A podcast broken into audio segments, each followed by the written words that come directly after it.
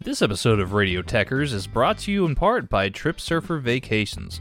Travel is opening up again, and we know you're ready to go. Trip Surfer Vacations has great all inclusive packages for your next beach vacation and all the info you need to know about your next trip. So, whether you're headed to the Cancun, Cozumel, Cabo, or the Caribbean, Trip Surfer Vacations has you guys covered. We even have partnerships for European adventures as well. So, we know you're ready to go. Visit TripSurferVacations.com and let them know that Radio Techers sent you. Y'all have fun out there.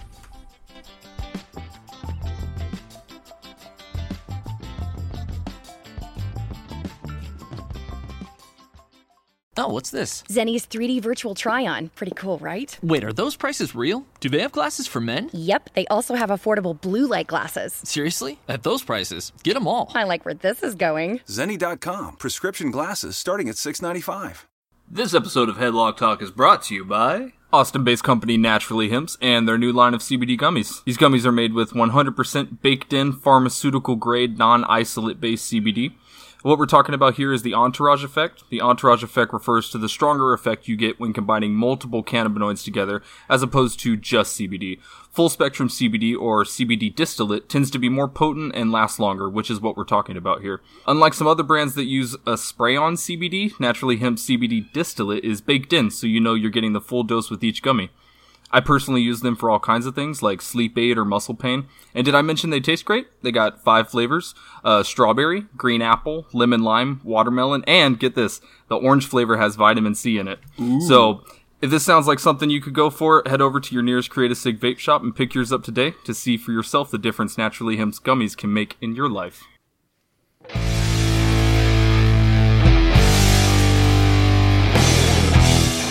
What up, everybody? Welcome back to another episode of Headlock Talk.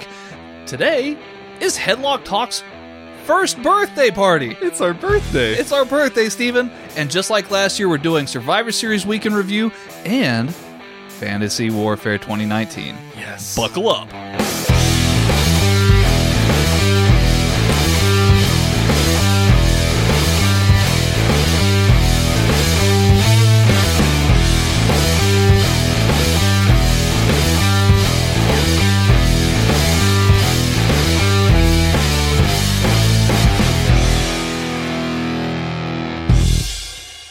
And welcome back, everybody, to another episode of Headlock Talk.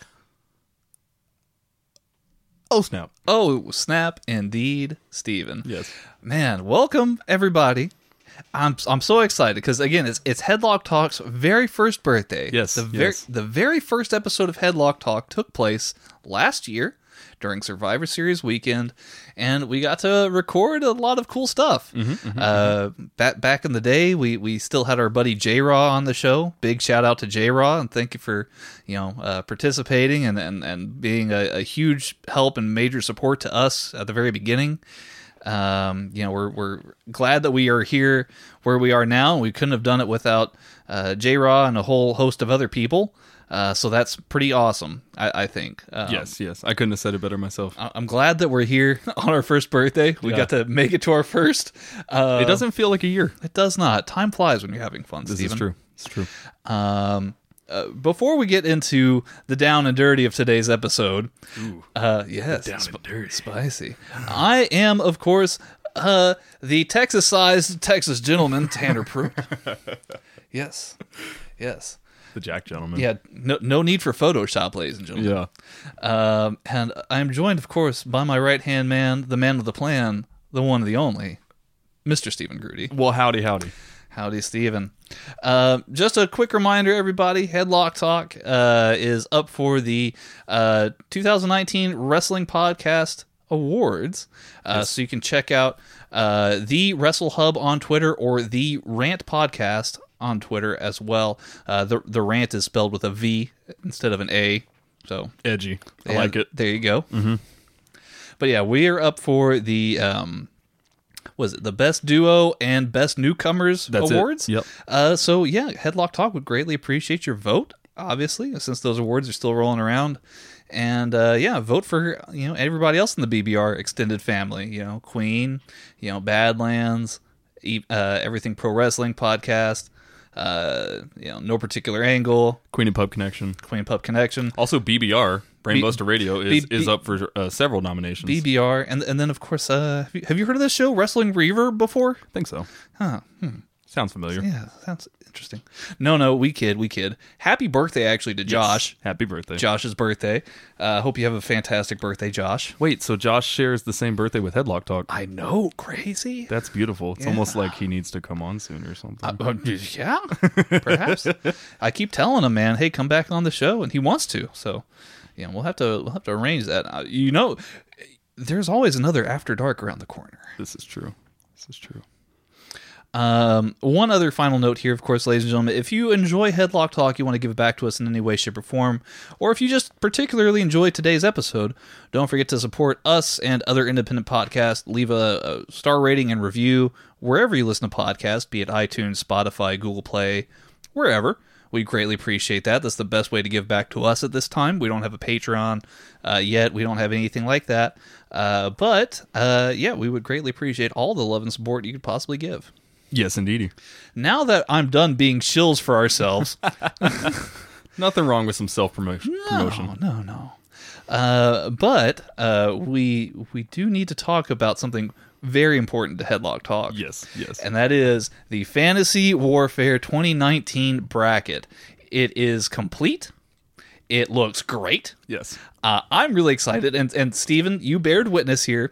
Uh, we we will go over the participants here in just a moment, but you bared witness. I shuffled the bracket seven times. Right. You do not know what the matchups are, though. No. you only saw me shuffle the brackets. Right. I know who the finalists are, but I do not know the actual matchups themselves. So I'm going to be hearing these for the first time with you guys. Yes. Uh, and thank you, of course, to everybody who voted and put up with us this week. Uh, we put out a poll every day. And uh, for those of you who uh, retweeted and, and liked and voted, greatly, you know, thank you. Yes. Thank you greatly. Absolutely. We really do appreciate that. We had a lot of good uh, interactions on those, so we were really happy to see that. Thank you guys. yes, absolutely. Absolutely. So, So, do we want to go uh, through the top 10 again, real quick? Yes. Or... So so these are so the the first names that I will rattle off here. These are the ones who automatically uh, got automatic buys into the tournament based off of performance this year.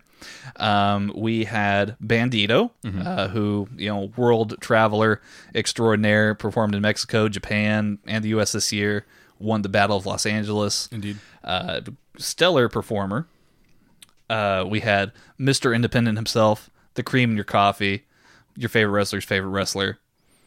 You know, he's really good at Twitter. It goes on and on. yes. uh, Mr. David Starr, uh, two-time Universal Champion this year, and a very controversial figure, Seth Rollins. Burn it down. uh, one of the all-time greats, arguably in, in the history of uh, Japanese wrestling or, or just wrestling in general. Uh, the current IWGP World Heavyweight Champion Kazuchika Okada, Yes, indeed. Johnny freaking wrestling himself, Johnny Gargano. He had to be on the list. Yeah, I, mean, he look, has to. it's a f- fantastic year. Yeah. Uh, Adam Cole, current NXT champion, Mm-hmm. Bebe. Boom. Yeah, there you go. Let's see here. Uh, Mr. Unsanctionable himself, Mm. uh, Jon Moxley. Love me some Moxley, man. Yes. The current reigning AEW World Heavyweight Champion, Le Champion, Mm. Chris Jericho. Indeed. Winner of the New Japan Pro Wrestling G1 Climax tournament this year, Kazuch, uh, not Kazuchika Okada. He did not win. No, but he did No. have a good showing. Yes, he did. But the real winner here, Kota Ibushi. Indeed. Yes. I don't know. I'm sorry. I swiped the wrong way on my phone and it went to Okada. And I- I see. Whatever. You're like, hey, I know that guy. Yeah, look, there he is. um, uh, then of course the uh, winner of the best of the Super Juniors this year, current reigning IWGP Junior Heavyweight Champion, uh, you know, a man who could not be stopped this year, Will Ospreay. Indeed. Indeed. So those were the first 10 who got a buy. And then we had you guys vote for the rest of the participants. So there was only six spots left, and you guys voted for all six. Um, on Monday, uh, we had uh, Kenny Omega uh, versus the Velveteen Dream. We actually got over 200 votes for that tournament, Yeah. and it was won by Kenny Omega. So Kenny is in. Sorry, Velveteen. I love you. I know, but, uh, right? yep. Uh, the people have spoken. the people have spoken. Uh, let me see here. On Tuesday, we had Matt Riddle versus Tomohiro Ishii, uh, which was, uh, I mean, that's really a dream match, isn't it? Oh yeah, yeah, hundred I percent. mean, I, I would love to see that match actually happen. You know, I'm actually glad that these last six were filled by our listeners because some of these matchups are actually really, really hard. In, indeed, indeed. Um, Ishii uh, got the win, fifty-four to forty-six. So it was a close race there. Um, Wednesday, Kofi Kingston edged out Jeff Cobb, fifty-three to forty-seven percent. That one was hard too. Yes. Yeah. Uh, Thursday, Cody versus Daniel Bryan in what I thought would be a very close uh, race or a blowout in uh, Cody's favor, but no, Daniel Bryan wins 68 to 32 percent. Yeah, I'm seeing a lot of weird hate for Cody online, honestly though. So I think that might be uh, part of it. But that one was honestly the hardest one for me. So thank you guys for biting the bullet on that one, and so that we don't have to do it. Um, Friday's matchup: The Fiend Bray Wyatt uh, beat Jordan Devlin, former OTT uh, heavyweight champion Jordan Devlin, uh, 81 to 19 percent. A beat down, beat down on that. one. Which which is crazy because uh, Devlin was a runner up for last year's Fantasy Warfare as well and didn't make it in. Uh, so one of these years, Jordan. one of these years, maybe next year. Maybe next year. Yep. Uh, and then AJ Styles beat Valter in yesterday's uh, results here, uh, 61 to 39 percent. Uh, so uh, crazy, crazy stuff. Oh yeah. Um, uh, I mean, a few omissions here. Obviously, it, it needs to be noted. Uh, Tommaso Ciampa uh, uh, could not defend his uh, title this year um, for obvious reasons, injury purposes. yeah, I mean he was he was gone most of the year out out on uh, out with an injury. So the Same goes for Roman Reigns to a degree as well. Um, you know, he he was out with his uh, uh, illness. Um, what else? I mean, can you think of anybody else who you know belonged on the list, even who we haven't covered yet? honestly, man, we have a really really This is a- solid this list. This is a very good list. yeah. I really do enjoy it.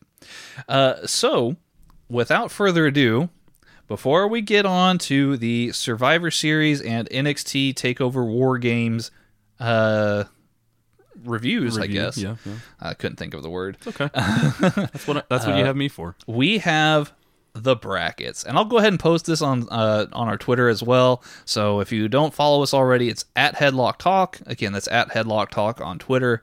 If you can follow us, I'll post the brackets here, and I'll post results as we go. But this week here, I'm just revealing the brackets. We start doing the matchups next week. Indeed. Yes. So matchup number one. All right, let's get it. Johnny Gargano Mm-hmm. will be taking on Jon Moxley. Son of a bitch. That's a tough one. That's a tough Why one. has it got to be so hard like in the first I match? Uh, ultimate hero versus said. like ultimate like you know badass. Yeah, yeah. It's a it's it's a good matchup. Battle of the Johns. Here's another good one. Match number two. Yeah. Tomohiro Ishii takes on AJ Styles. That'd be a good match. Um, number four or number three, I can't count. I skipped. I skipped three entirely. It's late, man. It's cool. Um, Daniel Bryan takes on Kenny Omega. Oh man. I know. I know. See, what's funny is all of these matches are crazy because it's the top 16.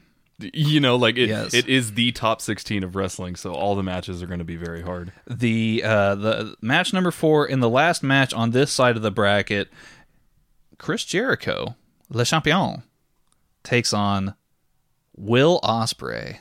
Man, yeah, I don't even know where to start with these. This is- oh man. it gets better. Okay. Um, the Fiend takes on Kofi Kingston. Okay. Okay. Good match. Yeah, yeah. Uh, oh my gosh, these these these next three. Um, Kazuchika Okada takes on Kota Ibushi in a rematch of the G1 semifinals. You can't plan that, ladies and gentlemen. you can't plan it. wow. I saw he shuffled seven times. Yep, it's brilliant. Wow. Okay. Uh, okay. Brilliant matchup here. Um, here's one that I would really love to see. Bandito takes on Adam Cole, and that means there's only two spots left. So Seth Rollins, Mr. Monday Night Rollins, Mr. WWE takes on Mr. Independent himself, David Starr. Dude, the How did we make up these amazing stories? Just like out of nowhere. Bro, it, it writes itself. That's crazy. It writes itself. That's crazy. And and that just goes to show WWE. My iPhone generated all these storylines. It didn't take much thought. And and it, I'm sorry for this editorial, ladies and gentlemen, but tonight Survivor Series, I loved the matches. Yes. Very frustrated though by Yes. a lot of how it all went down. Yes. Um, I, I I liked a lot of the matchups. I think the results were the correct ones for the most part, but I also feel uh, slightly frustrated by what I, I felt as though was overbooking in the majority of the card. Okay. But War Games, NXT War Games the night before, I feel did it absolutely perfectly. Oh yeah. No, War Games was great, honestly. Yeah. Um, from what I'm seeing here, notes wise, um, there was not a match that was under thr uh, three and a half stars, is what I have here uh, written down. So, uh, with that being said, uh, Steven, what did you think of NXT Takeover War Games this year? Yeah, I mean, I mean, you said it pretty well. It was a really, really, really solid show. Uh, I think for me, I mean, however much weight you guys put in uh, star ratings, my lowest match is three and a quarter. Um, but with both of the War Games matches, both the men's and women's being four stars or higher, um, really, really solid stuff. I mean, NXT, I, I think War Games is really one thing that they do insanely well, and uh, yeah. And, and it was really cool to see the the women's War Games match for the first time, and I think they did a fantastic job in that match. Yes, no, absolutely. And and during the pre-show, we we had um, there there was another match. Angel Garza takes uh, took on uh, Isaiah Swerve Scott in, in a very competitive, you know, generally good match, uh, which I really enjoyed. Uh, but as far as the main card is concerned, um, we were introduced a storyline during the pre-show about how uh, Mia Yim was found injured and uh, Rhea Ripley had to um, go to uh, Dakota Kai and ask her to join Team Ripley. Uh, you could tell Dakota Kai somewhat apprehensive about the whole thing, and you know, I mean, it, I, I, I felt as though this was going to happen from the beginning.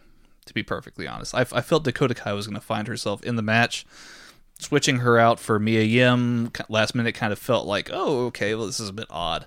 But I always still felt in the back of my mind that Dakota Kai would find herself in this match. Really, Yes. And then, so as the show opens, we're informed by Mauro Ranallo that uh, uh, Dakota Kai will be taking Mia Yim's place, and that Mia Yim was, I guess, um, uh, taken to the hospital, perhaps from her from her beatdown backstage. Uh, so th- there is that. Mm-hmm. So NXT Takeover War Games opened with the women's War Game match, of course. yes. Uh, so let me just pull this up real quick here. Yeah, yeah, yeah, yeah, yeah. There we go. So on Team Baszler, uh, we had Shayna Baszler, of course, along with um, uh, Bianca Belair, Io Shirai, and Kay Lee Ray. Uh, on Team Ripley, Rhea Ripley, Candice LeRae, uh, Tegan Nox, and Dakota Kai. Yeah, I mean, both of these teams are pretty even, honestly. Um, they're both just the top women, really. Like, they, they, both the men's and women's match, uh, War Games match, was just all star, all star cast. You know, Yes, very much so. Um, very much so. Uh, so the the opening contest, as I had it here, um, a- a- as far as um, uh, I, I guess the matchup itself, Candice LeRae and Io Shirai start They had some good technical wrestling going on. Also, some good brawling and usage of the of uh, both rings and the cage. Yeah, yeah. So it was a very complete opening back and forth contest. Bianca Belair came out next. She displayed some great power moves on Candice, uh, you know, uh, who then attempts to mount a comeback but gets hit with like a triple power bomb by Belair, uh, which was pretty crazy. Um, Rhea Ripley came out next. Um, uh, she opens the affair by slamming uh, the cage door on uh, Bianca's head, and that she's also starting to bring in like chairs, trash cans, kendo sticks, that sort of thing. The crowd was chanting for tables, but we did we didn't get tables. N- right, right. I mean, that's, that's okay. It's it's fine. Yeah. You, you know why it's okay? Because Rhea Ripley puts Bianca Belair through a trash can instead. That's true. That is the thing that happens. It, it, this is true. Uh, Kay Lee Ray is up next. Uh, she gets a couple more chairs. Uh, she goes for getting a table, uh, but then refuses, and then the Chicago crowd boos. Right. Yes. She has a really cool spot with uh I believe it's man. Who was it that she hit that on? She she had a huge tornado DDT uh in like into a chair. I think that was Candice that she hit that on. Uh but it was beautiful. Yes, It was uh, super beautiful. Very good move. Uh, Rhea Ripley also hits a huge like like tower power bomb Hmm. uh, from the uh, the middle rope or the the top rope rather. Um, you know, which is followed up by uh, Bianca Belair, who goes for a massive 450. Uh, she hits the 450 and then face plants herself into some of the steel chairs lying below. Indeed. Um, Dakota Kai is up next. Um, you know, but as she's leaving the cage where the War Games participants are locked in, she starts walking down the entrance ramp, and then she just her emotions changed right on a dime, and then she goes and attacks her former best friend and tag team partner Tegan Nox. Yeah, brutalizes her. Brutal attack. Brutal. Uh, she she hits her with a with a running boot uh, back into the cage. Yes. and then drags her like her leg halfway out of the doorway and starts slamming the cage door on her knee about forty million times. It seemed like it was very brutal. Uh, and uh, Dakota Kai had to be uh, escorted out of the ring Yes, she was or out of the stadium, I guess. Yeah, she, she attacked William Regal and then got reprimanded to the back. Um, you know, so as you can tell, uh, you know, uh, Shayna Baszler uh, was very happy about this, and she was out next. Uh, and she kind of made this the sign with her hands for for everybody in the live audience. Um, you know, uh, it, she goes four to one or four to two rather. Um, and, and you know, uh, look, Tegan Nox, you know, was was then eventually called off of of the match. She could not compete after that brutal attack by Dakota Kai. Um, Shayna enters the match and she tries to handcuff Rhea Ripley to the ropes, but it, but uh, Candice LeRae makes the save. Again, I'm I'm doing very minimal notes here, folks. A Right, lot, right. There's a lot of stuff that happens here in this match.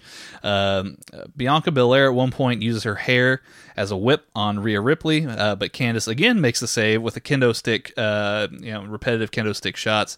Io uh, starts heading up the cage, followed by Candice and um, uh, Kay Lee Ray. Uh, Candice hits a poisoned Rana, spiking Ray on her head.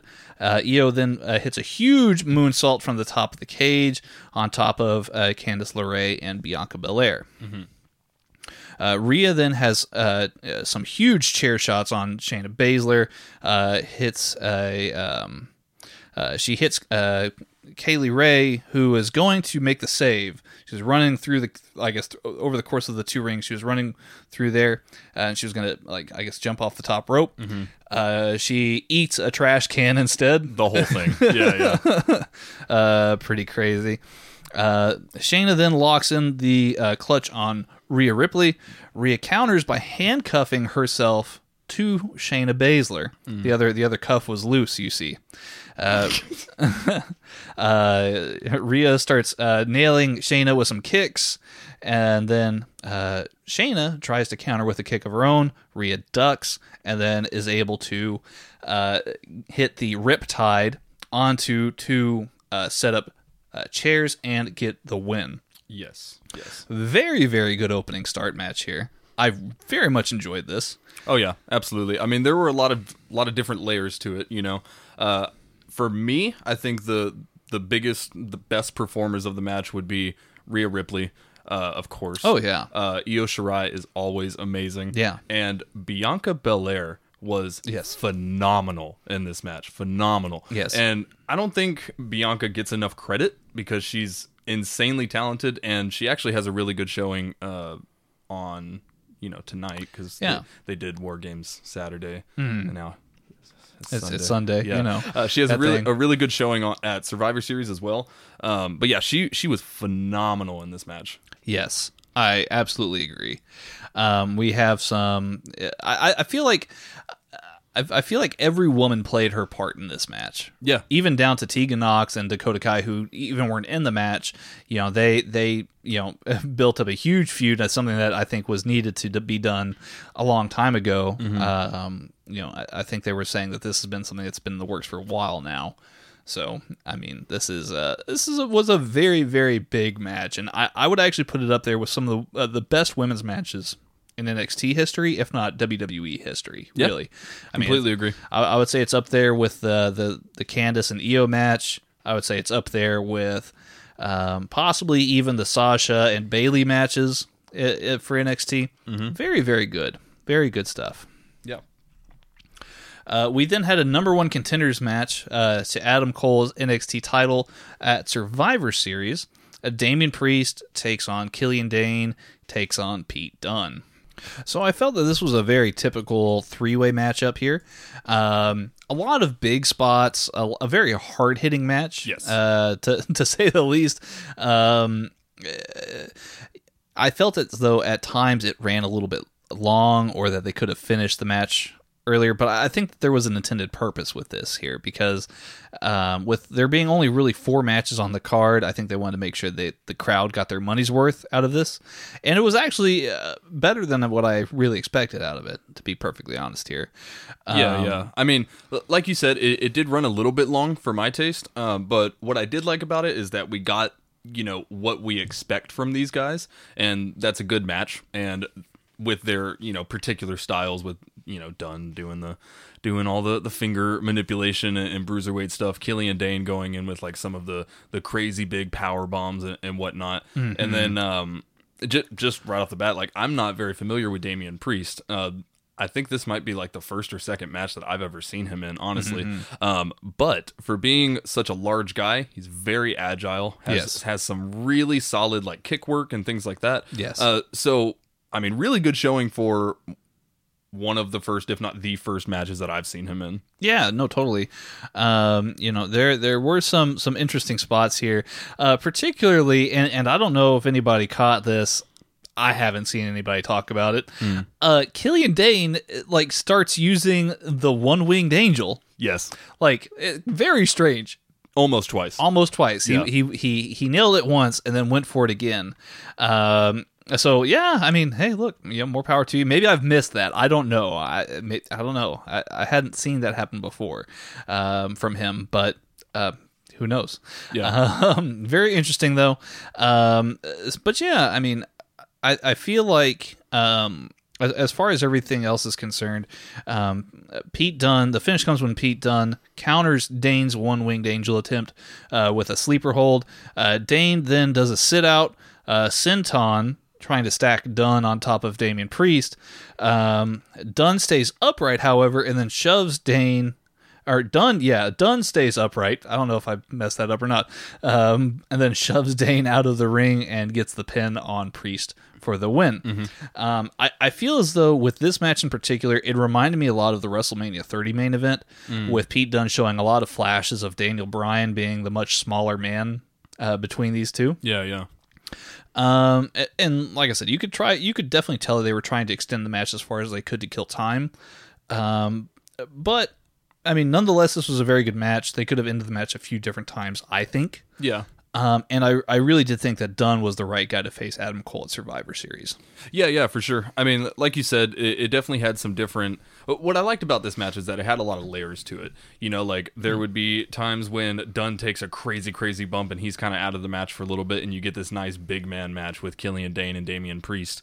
But then out of nowhere, Pete Dunne comes back in, and the match kind of picks up a little bit more with with more agility and, and big kicks and moves and things like that. Uh, but yeah, man, it, it was just really, really solid. You know, it it had, like you said, the kind of lull spots where it's like, okay, let's kind of pick this up. But then they did, and I, I really liked the finish. It kind of came out of nowhere, so it was good. I liked it. Yeah, I think I think it was a solid match for sure.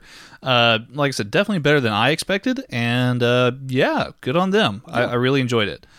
Um, let me see here. Uh, next match on the card uh, Matt Riddle takes on Finn Balor in something of a dream match, really. Yeah, I mean, for for the two of us, wh- whenever we first heard about this match, we were like, "Oh shit, this Yeah. is gonna be great." So it was, it was a very very good one. They gave it the whole uh, video package treatment. Uh, you know, it was it was shot kind of like UFC style with both men getting like some profiles in. Um, Balor says he wants to embarrass Riddle. Riddle says he's the bro. You get the idea. Yeah, you know, it's, uh, something. Uh, but it was definitely shot well for sure. Uh, both men got a very good reception uh, for the match, and it, this was quite interesting. I mean, you would expect with Finn Balor, you know. You know, he would be flying around and doing all sorts of stuff.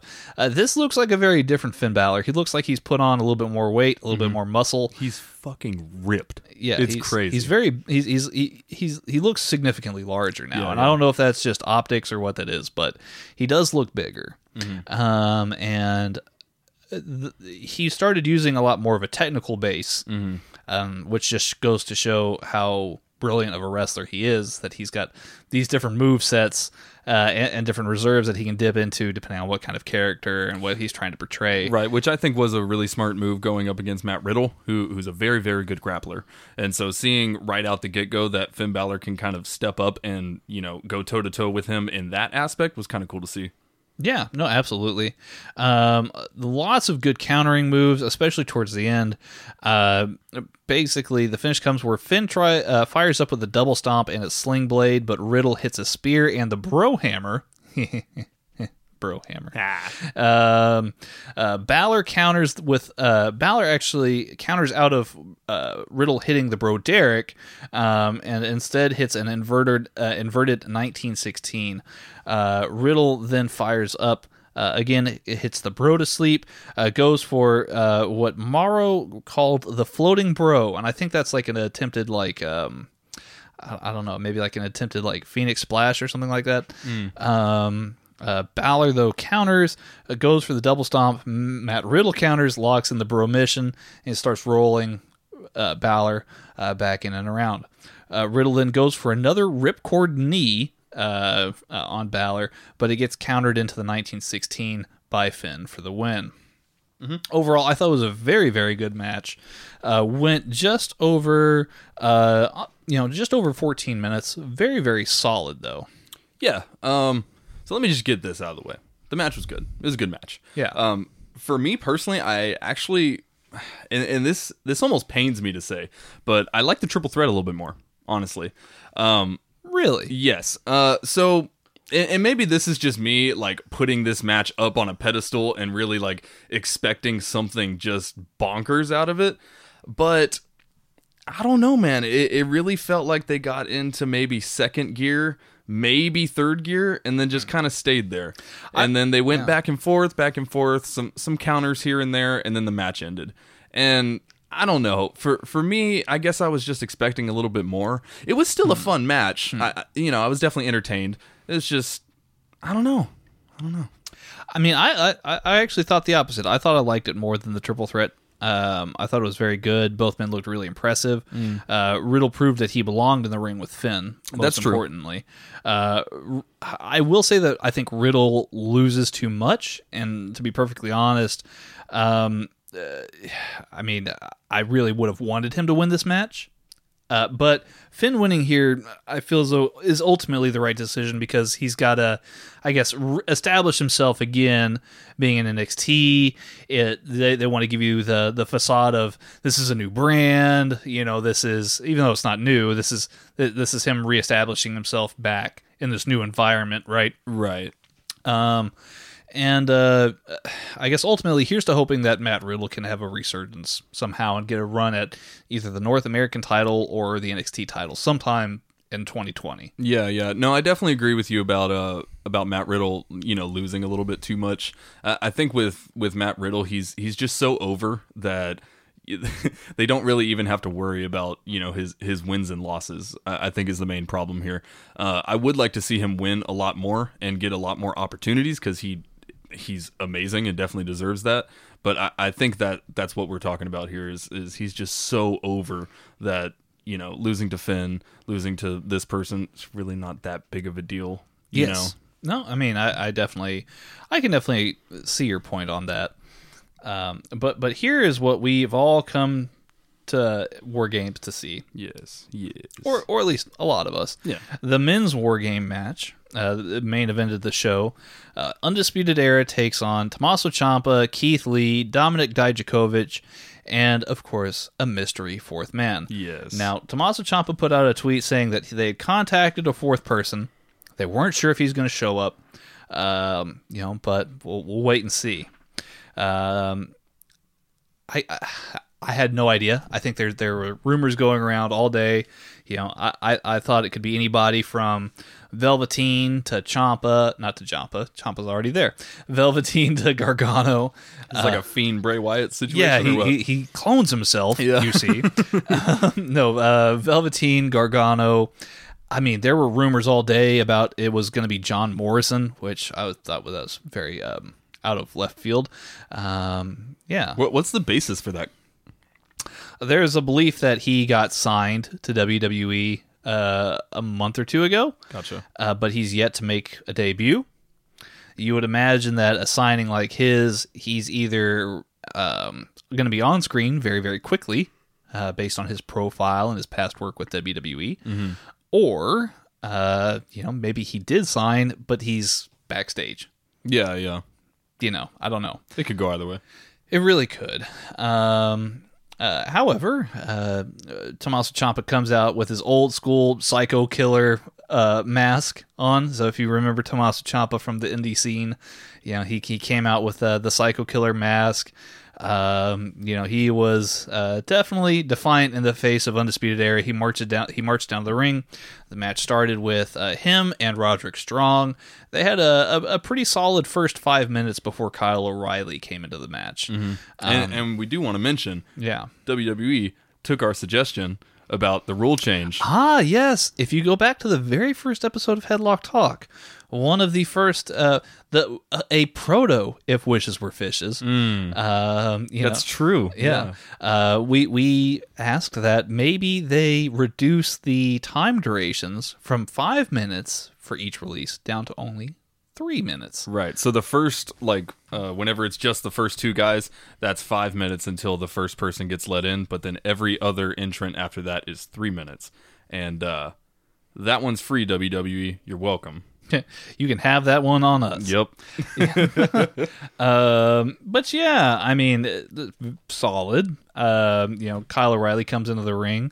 Uh, and, and Kyle O'Reilly and Roger Strong, really, in my opinion, are one of the most underestimated um, tag teams in, in, in NXT. And I, I wish that they were still the ones who had the tag team titles. Yeah, um, yeah. Nothing against Bobby Fish, but I, I liked the t- the the the matchup that uh, uh, Roderick Strong and Kyle O'Reilly. They have very unique skill sets, each of them, and they complemented each other very very well. Definitely. Um, beyond that, though, I mean, yeah, I- I thought it was a very very solid match nonetheless. Yeah, I mean, th- this match was like spots after spots after spots, just, just craziness. There was a good amount of weapons. Yeah. Lots of tables, Yes, which we finally got. yeah, D- Dijak came out after Kyle O'Reilly. Mm. Um, you know, he he uh, kind of, I don't think he initiated the, the the weaponry necessarily, but he definitely came in and made himself a weapon. Right, right. You know, uh, he he started throwing around big kicks, big strikes. You know, he was very very good. Uh, Bobby Fish came out. You know, ultimately, and uh, uh, after Dijak. Uh, you know, obviously, Undisputed Era does what they do best. They worked like a well-oiled machine. Um, especially considering Roderick Strong had the most amount of baby oil on him that I've ever seen in a matchup. Slippery like an eel. Right. Yeah. no, he was very shiny.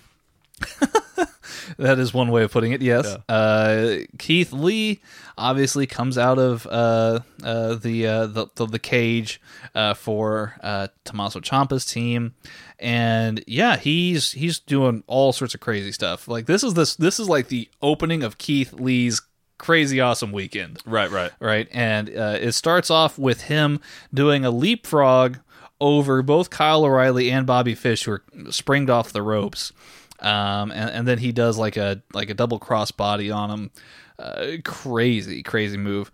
Uh, Adam Cole looked a little bit worried, and uh, yeah, eventually Undisputed Era again the pack mentality kind of evened up the odds. Mm-hmm. Adam Cole came out last, and that's where the tables got involved. Steven. Yes, yes. So he's bringing in like table after table after table after table after table. Yeah. Sets up one on the guardrail. Ciampa catches him. Uh, Six tables. six tables, Yes. something like that. Yeah. Tommaso Ciampa, he catches up with Adam Cole, and like before Cole could even get in the ring, uh, Ciampa shoves him off of the apron, I guess, and Cole goes through the table on the guardrail. So, Mm-hmm. Yeah. so there you go. That spot was kind of funny because that was the first table that Adam Cole set up, and uh, even like right after he set it up, I'm like, you know, the match is uh, going on in there, Yeah, it's, right? it's it's over there. yeah, it's over there. over like, there. uh, I don't know why you're setting that up, but then they they they showed us They, why they, why. they gave you the explanation. Yeah, yeah. Uh, Team Ciampa attempts to make one final stand once Adam Cole gets back in the ring. Uh, they, you know, they're getting beaten down. The the four on three matchup is is looking insurmountable, mm-hmm. right? Um, so ultimately, uh, this the the clock comes back up on the screen, starts counting down from ten, and then goes all the way to one, and there's nobody there. Undisputed Era is very happy about this. Yeah, this. they're like, hey, you know, we're you know, we're undisputed era. We're doing our thing. Yeah, no Living- one's coming. living big. Yeah. Yeah, doing it big. And then Kevin Owens' music hits. Yes. And the crowd went wild. One of the loudest pops that I can remember at a WWE show in recent memory. Absolutely. Yeah, no, like they're freaking lost their minds. Yeah. and he comes out fired up. And this is a great callback actually to uh to Raw. It, it, it you actually earned something by watching Raw. Yes. Yeah, you, you you got to see that Kevin Owens is, is coming back to get his revenge on Adam Cole and the rest of Undisputed Era. So he comes in on fire. Uh, KO is just cleaning house. Uh, he has a stare down with Adam Cole. Cole tries to make amends, throws up the Undisputed Era sign. Kevin Owens tries to figure it out with his hands. He doesn't know how to do it. So he instead tells Adam Cole to suck it. Yeah. Yeah. Good good job there. um KO, this is also another great callback. KO then goes for the stunner on uh, Adam Cole, uh, who uh, blocks it, then goes for the super kick. KO blocks it, catches his foot, spins him around, and hits the stunner. Now, shot for shot, this is almost identical to WrestleMania 14 with Shawn Michaels and Stone Cold Steve Austin. Yes. I thought this was a very interesting touch. Yeah, no, I mean that's that's the kind of uh it's very fan servicey, but but in a Yes. good way. It, it's not like throwing it into your face or shoving it down your throat. It's just like, hey, you remember that? Yeah. You know? Yeah. Remember remember when we did that? Yeah. That was the thing. we did that. Hey, yeah. No, uh, that spot unfortunately was spoiled for me. Yeah. I, I saw it on the Reddits, and uh, But before you even watched the show. before I even watched the show, I, I should have known better. Uh, whatever. It, it, it would have been awesome for me to have that that crazy moment of like, oh my freaking god, it's Kevin Owens. Um, but even going into the match, I, I knew that Kevin Owens was going to be in it, and he still, you know, it's Kevin Owens. He still impressed me. He still had a great, great showing. Right, right. Uh, uh, I'll touch on a few more spots, and then I'll, you know we'll we'll get to the finish and the overall thoughts of it here before moving on to Survivor Series because I, I know we got a lot of show to do, you guys. Yes. um, but uh, yeah, Keith Lee hits a crazy crossbody block from the top rope onto literally everybody. Yes. in the match, literally everybody. Um, you know, um, afterwards, uh, Roderick Strong gets a crazy strength spot of his own by doing a super Olympic slam onto Keith Lee from the top rope. Uh, uh, Kevin Owens, uh, he's taking on Adam Cole in the the middle part between the rings. He sets it up to almost hit the package pile driver on Adam Cole. And if you remember Kevin Owens from way back in the day, uh, pre WWE, you get hit with the package pile driver by Kevin Owens, you're it. You're you're done. You're, you're finito. Right, right. Finished. Dead.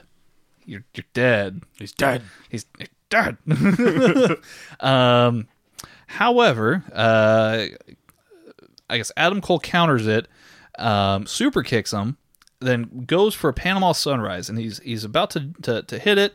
Um, Kevin Owens blocks once, he blocks it twice, and then ultimately Adam Cole gets the leverage, flips him over, spikes Kevin Owens on his head onto that metal grating there. Crazy looking Panama Sunrise. Yeah, good use of the grate for yes. sure. all the tables get set up uh, progressively uh, after this uh, spot here. Uh, Ciampa hits uh, Project Ciampa on Kyle O'Reilly, um, then gives uh, running knees to him, Roderick Strong, uh, Fish, and then Adam Cole. Okay, Cole and Ciampa then uh, start to battle up near the top rope, and then Cole starts heading towards the top of the cage. Dominic Dijakovic then uh, choke slams Roderick Strong through a table. Uh, he looks to do the same to Kyle O'Reilly after hulking up. Gets stuck into a submission. Kyle O'Reilly returns to us. Uh, not Kyle O'Reilly, but rather Kevin Owens uh, returns to assist um, by frog splashing uh, Kyle O'Reilly, who was then perched onto the table, still grasping that submission onto the Dijakovic. Um, so yeah, he gets uh, frog splashed through a table. Keith Lee then power bombs Bobby Fish through a table from the top rope, and then the exclamation point on top of everything as Ciampa and Adam Cole battle up at the top. Ciampa picks up Adam Cole into the air raid position and falls backwards, mm-hmm. gently squeezing, holding Adam Cole's head in his hands. Mm-hmm. Looks down at the tables as they're falling away, and they go through two tables. Yes, all the way down to the ring. Yes, from the top of the cage. It was breathtaking. It was glorious. great spot. Very dangerous, but it was great nonetheless. And Ciampa's just lays back onto Adam Cole, and the ref counts one, two, three. Indeed. That was it.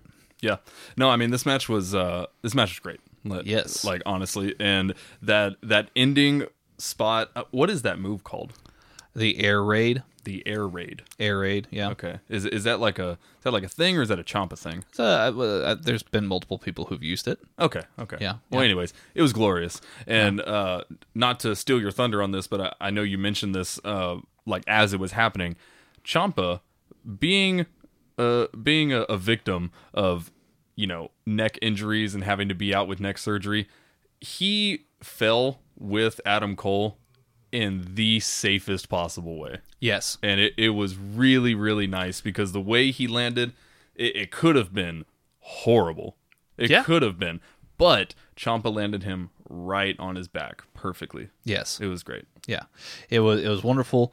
Uh, we get a shot of Bea Priestley there at ringside, you know, who gets uh, shouted out by Mauro. Britt Baker Britt Baker. I'm sorry, I'm all over the place today. That's okay you know, this is why I stopped drinking Red Bulls. Is because you know my mind's going at a million miles an hour. This is why I do drink Red Bull Oh goodness, Steven. Sorry. Look look at that.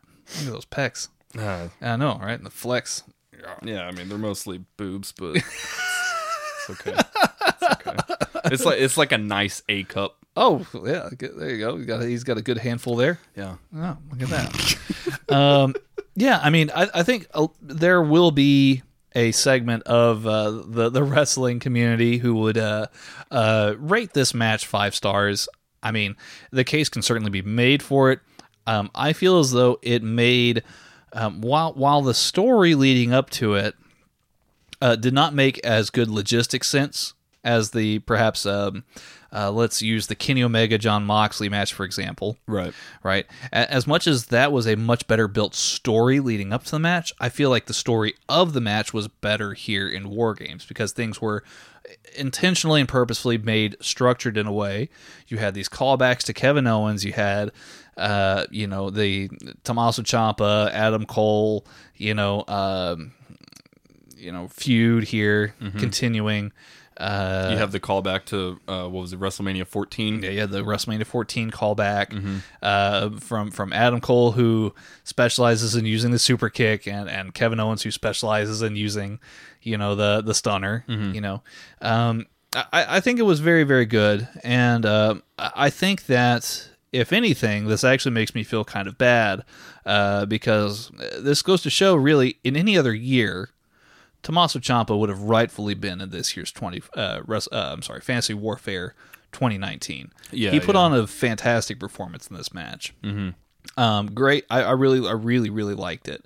Um, so yeah, just, just, just my thoughts on it here.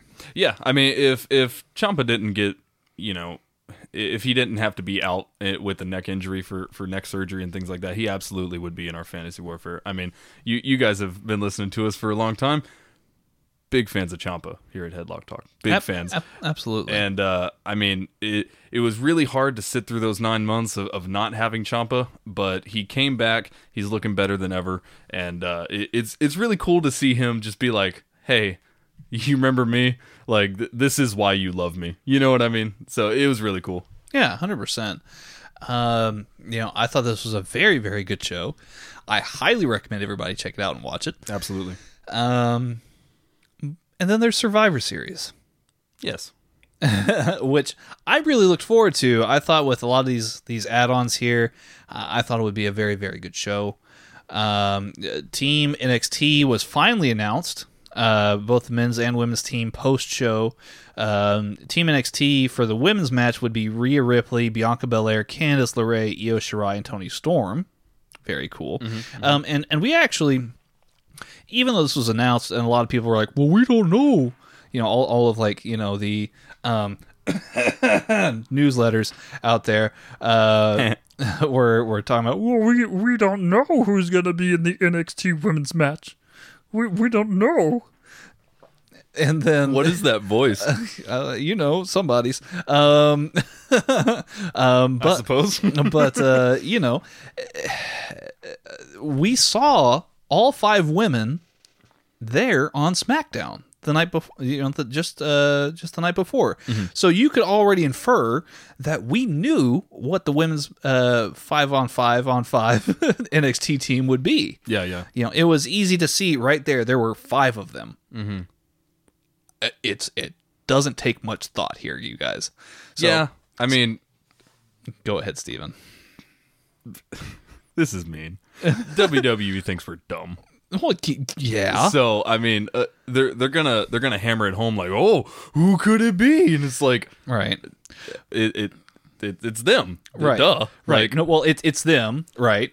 We, we we get that, but then we're told by numerous outlets, but we don't know who it's gonna be. they never said anything. you just take a wild guess, guys. Like, Yeah, you know, yeah. I- anybody really. Yeah. Um. Anyways, anyway, though, yes, thank you, Stephen. um, so we got that, and then Shawn Michaels then announced on the pre-show that uh, Team NXT for the men's match would be Tommaso Ciampa, Damian Priest, Matt Riddle, and Keith Lee. Oh, oh, and one more other guy, yes, the the ring general himself, mm. Walter, yes, and the Chicago crowd was very very happy to hear this, dude. There were Walter chants like the entire time, like like the, almost the whole night. yeah, which is crazy because that crowd was very dead for a lot of the show. Yeah, you th- they killed the crowd. Mm-hmm. They they they killed the crowd. And you know what? The the commentary in all honesty, and I hate you know just like openly taking shots like this, but the commentary team was was killing me it was abysmal through Yeah. through the whole entire night. Uh, I think that everybody with exception of Nigel McGuinness should be fined. if not fired. Damn. it was abysmal commentary It, it, it was very bad. from Jerry the King Lawler just burying NXT most of the night. Who's who goes on and wins all these matches? Why don't you just be like, oh man, wow, you you really wouldn't have expected from a developmental you know system that you you've got these these guys and girls winning all these matches. This is crazy. Yeah, no, And- and, and it- go ahead. I get that they're supposed to be feuding brands and everything, but why does the commentary team have to feud with each other? Right, right. This makes no sense. No, I think that's the biggest thing for it. I, I mean, for me, it, the commentary team should just be im- Unbiased. unbiased, impartial, just commentating what they're seeing, not necessarily being like, okay, this is p- the position you're going to take for the rest of the night, and you need to commentate from that position. I, I think, y- you know, the, WWE does have a lot of very talented commentators at their disposal. If they would just stop feeding them lines and stop telling them, "Oh, you need to you need to say this or you need to think this," they would actually have some really solid commentary because Yes. those people are talented. It's just you you're trying to tell the story in the ring also with the commentators and then they just end up saying the same boilerplate crap over and over again. Yes. And and then you have things like Jerry Lawler saying every NXT superstar is cheating Yeah. in every win that they had that night. And it's like, Yeah. no, they won the match. Yeah, like like look, either either every match, the way that it was that was told to you, either AEW, not AEW, well may, maybe maybe Maybe. NXT rather, either every NXT star was either uh, either weak or cheating. Yeah. there was no in between, mm-hmm. right? Like nobody was impressive, you know, from NXT. Nobody was, you know, n- there was nothing, none of that, except for when Nigel McGuinness called the matches. Yeah. No, the, the the closest thing we got to that is I didn't expect that. Yeah, And it's like well, why of not? course, because you don't fucking watch the show. You're very mad. I'm uh, look, think you're sweating a little bit. yes, I will, I will, I will say this: if I had muted the TV, I would feel a hundred times happier. if I had muted the TV. Or if we had switched to Portuguese, I think I would have been a 100. And I don't even speak Portuguese. No, it, it was very, very rough. And, you know, I, I commented on the fact that the crowd was really dead all night. Um, and, uh, I don't know. It's it's really hard to kill the kill the vibe in the live arena and at home. And somehow they did that. yeah. Uh, and that's all on commentary. Yeah. Now, had I had I muted the TV Or switched to Portuguese. or switched to Portuguese, what we would have seen in the 5 on 5 on 5 opening match uh, the women's elimination match for Survivor Series, we would have seen uh, Team NXT actually do a fairly good job. Uh, uh, Team Raw and Team SmackDown actually, everybody who participated uh, did a fairly good job, um, and it, was a fairly enjoyable, if if nothing else. Um, I mean, uh, uninspiring match. I mean, it was it was average. It was fine. Nothing crazy happened. yeah. Um, you know, but uh, uh, basically it boils down to Candice LeRae and Io Shirai were taking out taken out of the match and took. Uh, I guess uh, taken to the back because there was some mishap that happened that we didn't see on screen. Thanks, Kevin Dunn. Um, and essentially, they never were eliminated. They come back to the match later when it's down to Rhea Ripley and Sasha Banks, and then Jerry the King Lawler talks about how NXT's cheating, even though uh, technically speaking, Candice and Io were never eliminated from the match. Right. So I mean that that just goes goes down to if they're they're taken out of the match or eh, let me let me say this. If they're escorted backstage because of a medical problem, but then they're medically able to continue the match, are they eliminated? Are they taken out of the match? Who knows? I don't know. I've seen plenty of Survivor Series and plenty of other matches where if somebody's taken to the back, they can always return. Yeah. Well, Michael Cole says no. Well, apparently Jerry the King Lawler also says no, Yeah. but I've seen the rule book. I've I've watched this for over 20 years. Yeah. Yeah. And no, I've I mean, seen it happen multiple times. Yeah. No, I, I completely agree with you that it was really strange. And plus, you know, there there's this big spot with with Rhea Ripley and Sasha Banks going back and forth. They're, they're actually having a really solid you know little spot going. Yeah. And then Candice and Io run out, and everyone's like, "Oh shit, NXT's gonna mop the floor." Yeah. And then they just kind of stand by the apron. Yeah. And don't really do much. I guess they distract Sasha so that Rhea can hit the Riptide. Yeah, Um, um, I think Candice does distract the referee at some point, Mm-hmm. which is dumb because the referee should have known. Yeah, they weren't eliminated. Well. I mean, the referee wasn't doing anything in the match anyway, so it's like distracting him means nothing. yeah, he he literally lets everything go. Yeah. like he he's just like, okay, well, people just come in and out as they go. Like Yeah. this is like, uh, Well, there, there's literally a spot halfway through the match where every single person enters the ring, like every single one, one after another, and and Yeah. me and you were just looking at each other like, where is the ref? Yeah, like, the, the, the ref must have like watched a montage of Lucha Bros tag matches and was like, "Oh, they're not tagging. This is all fine. Yeah. I'm just gonna, you know what? This is cool. I'm, lucha rules. Fuck it. I'm taking five. I'm gonna smoke a cigarette. Yeah. and you guys can just have fun here in the ring. Yeah, You know, um, but yeah, I mean, you know, uh, I will say on a positive note, the the the finish was correct. yes, This was the right finish. NXT should have won this match. NXT, um, you know, uh, takes a lead for the night um, as far as all these polls are concerned. You know, we're we're, we're keeping a counter apparently. Yes. Uh, for Raw, for SmackDown, for NXT wins, and the pre-show counts. and the pre-shows counted. So uh, there were three pre-show matches. Um, oddly enough, they put the Viking Raiders, New Day, and Undisputed Era match on the pre-show. I was really looking forward to that. Bonkers, Um, bonkers that that's on the pre-show. Yeah. Um, Viking Raiders won that match for Raw. Um, uh, let me see here. There's two other ones. Uh, Lio Rush won his match uh, for NXT against Akira Tozawa and Kalisto. Uh, that sounds pretty good. Yeah. And then uh, Dolph Ziggler and Bobby Roode uh, won uh, this. Um, I, I- I really don't know what this is. A 10 team interbrand tag team battle royal. Sweet. Sweet. I hate battle royals. Yeah. I, I mean, that's just me. Whatever. Yeah. Yeah. Uh, To be fair, I didn't see that match, so I mean, it, it could have been just God's gift to, to professional wrestling, but who knows? Roderick Roderick Strong, the NXT North American Champion, took on AJ Styles and Shinsuke Nakamura.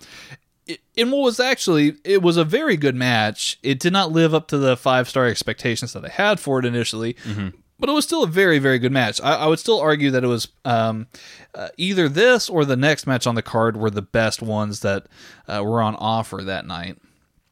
Um, I mean, this is exactly what you would expect from from these three individuals. I- I'll, I'll leave it at that because you know, uh, despite everything else from the last match, the first, uh, the opening match that made me furious. Yeah. this was actually fine. No, no, it was it This was really this good. actually, ve- yeah, very good. Yeah, it was very good. Um, I mean, I'm sitting right at around like three and a half, maybe even three and three quarters. It was a really, really solid match. Um, I think in in here, uh, Shinsuke Nakamura looked like a freaking beast. Yeah, Like, he- he, looks so so good in this match. all three men had a had a, actually a, a very in, in times and in segments of this match they all really shone. And i think that's really what counts here right? Like all of them actually had a chance to really show off their talents.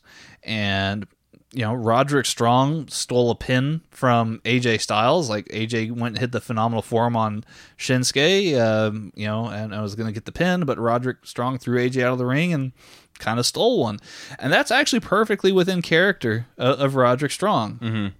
Uh, he he did not have to cheat to win; he was just being smart. That's all. Know, he he did what he had to do, and and all three men actually performed a very very good match. I thought. Um, up next we had Adam Cole taking on Pete Dunne uh, for the NXT Championship. Uh, this match actually went a little bit over 14 minutes, and um, again, just like uh, the previous match here, uh, I thought it was uh, certainly, you know, a match of the night contender. Uh, Yeah. you know, uh, very very good. Um, a lot of really awesome hope spots from Pete Dunne here. Adam Cole was exactly who you wanted Adam Cole to be. Both portrayed that they were very beat up. Um, with uh, Pete Dunne heavily taping up his knee, Adam Cole heavily taping up his ribs. Yeah, they they both sold the their injuries like crazy, and, and I think because of that, told a very very solid in ring story. Mm-hmm. Yeah, the the the thing that I really like about these last two matches, and I think you'll agree with me, Tanner, on this, is you know we've been talking uh, a lot you know about WWE and the crazy talent that they have on their roster, and you know a lot of these guys that that were in you know New Japan or or anything like that, we know they're insanely talented, right? Right. But they get put in these matches, they get put in these storylines, there's shenanigans in their matches, and they never just let the guys go. Right. They, they they never let them do what we know they know how to do. Right. But in these last two matches, that is exactly what we got. They gave them full license to go out in there and do what they do. and that that is what I want. it was a breath of fresh air. It, it was really, really awesome to see. it was so good that it drowned out the rest of that awful commentary. Really. Yes, yes, Um, hundred percent. I mean, the these two matches uh, for me are undeniably the best matches on the card, just because, like I said, they're like, hey, y'all know what you're doing, Mm-hmm. go do it. You know, and, and like you said, it's a breath of fresh air. It was so nice. The the closing moments of the match here included uh, Adam Cole hitting a Panama Sunrise onto uh, you know the apron. Mm-hmm. You know uh, Pete Dunne collapsed, barely made it back into the ring for the ten count, but he was defiant. He attempted the bitter end, but he got countered into another Panama Sunrise by Adam Cole and a last shot Mm-hmm. uh, for Adam Cole to take the win. Um, I would love to see this match run back. I would love to see another Pete Dunne versus Adam Cole match. Yeah, no, I mean they work really, really well together. And like I said, WWE just let them go. I can't get over that. Like it's been so long since we were just given a match where it's like y'all know what you're doing, no shenanigans, just go have a match. Yeah, you guys are professionals. yeah, exactly. Go, for it. Exactly. So yeah, I mean, I, I really, really did enjoy that match. Uh, the Universal Title match was up next. That was between Daniel Bryan, the Fiend. Uh, hashtag Red Lights. Hashtag Red Lights. Yeah, Steven liked it. I, I like the red lights. I don't care. Whatever. Yeah, yeah. Sue me. Uh, the crowd was largely quiet through most of this match. I think this is this is the point where the crowd started getting lost. They were popping for Daniel Bryan because they they really wanted to get involved in this match here and you know restart this whole yes movement kind of thing. Um. Uh, Daniel Bryan was a, was a madman for most of this match here. Um, though I think the Fiends matches are um, they're a bit curious.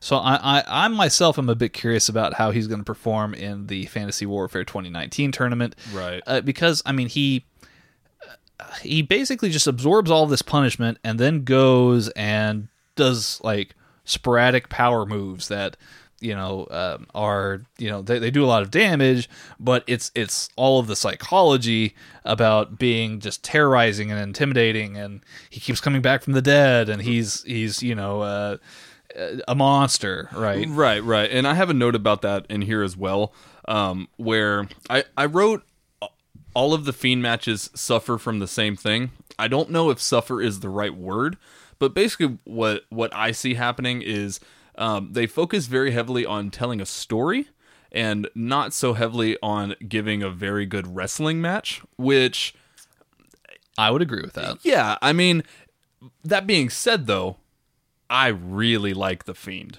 and I really like his story. And so, if nothing else, it was very entertaining, you know. But if I'm going based on was it a fantastic wrestling match? No, not really. But there were some really cool spots with with the Fiend just not dying.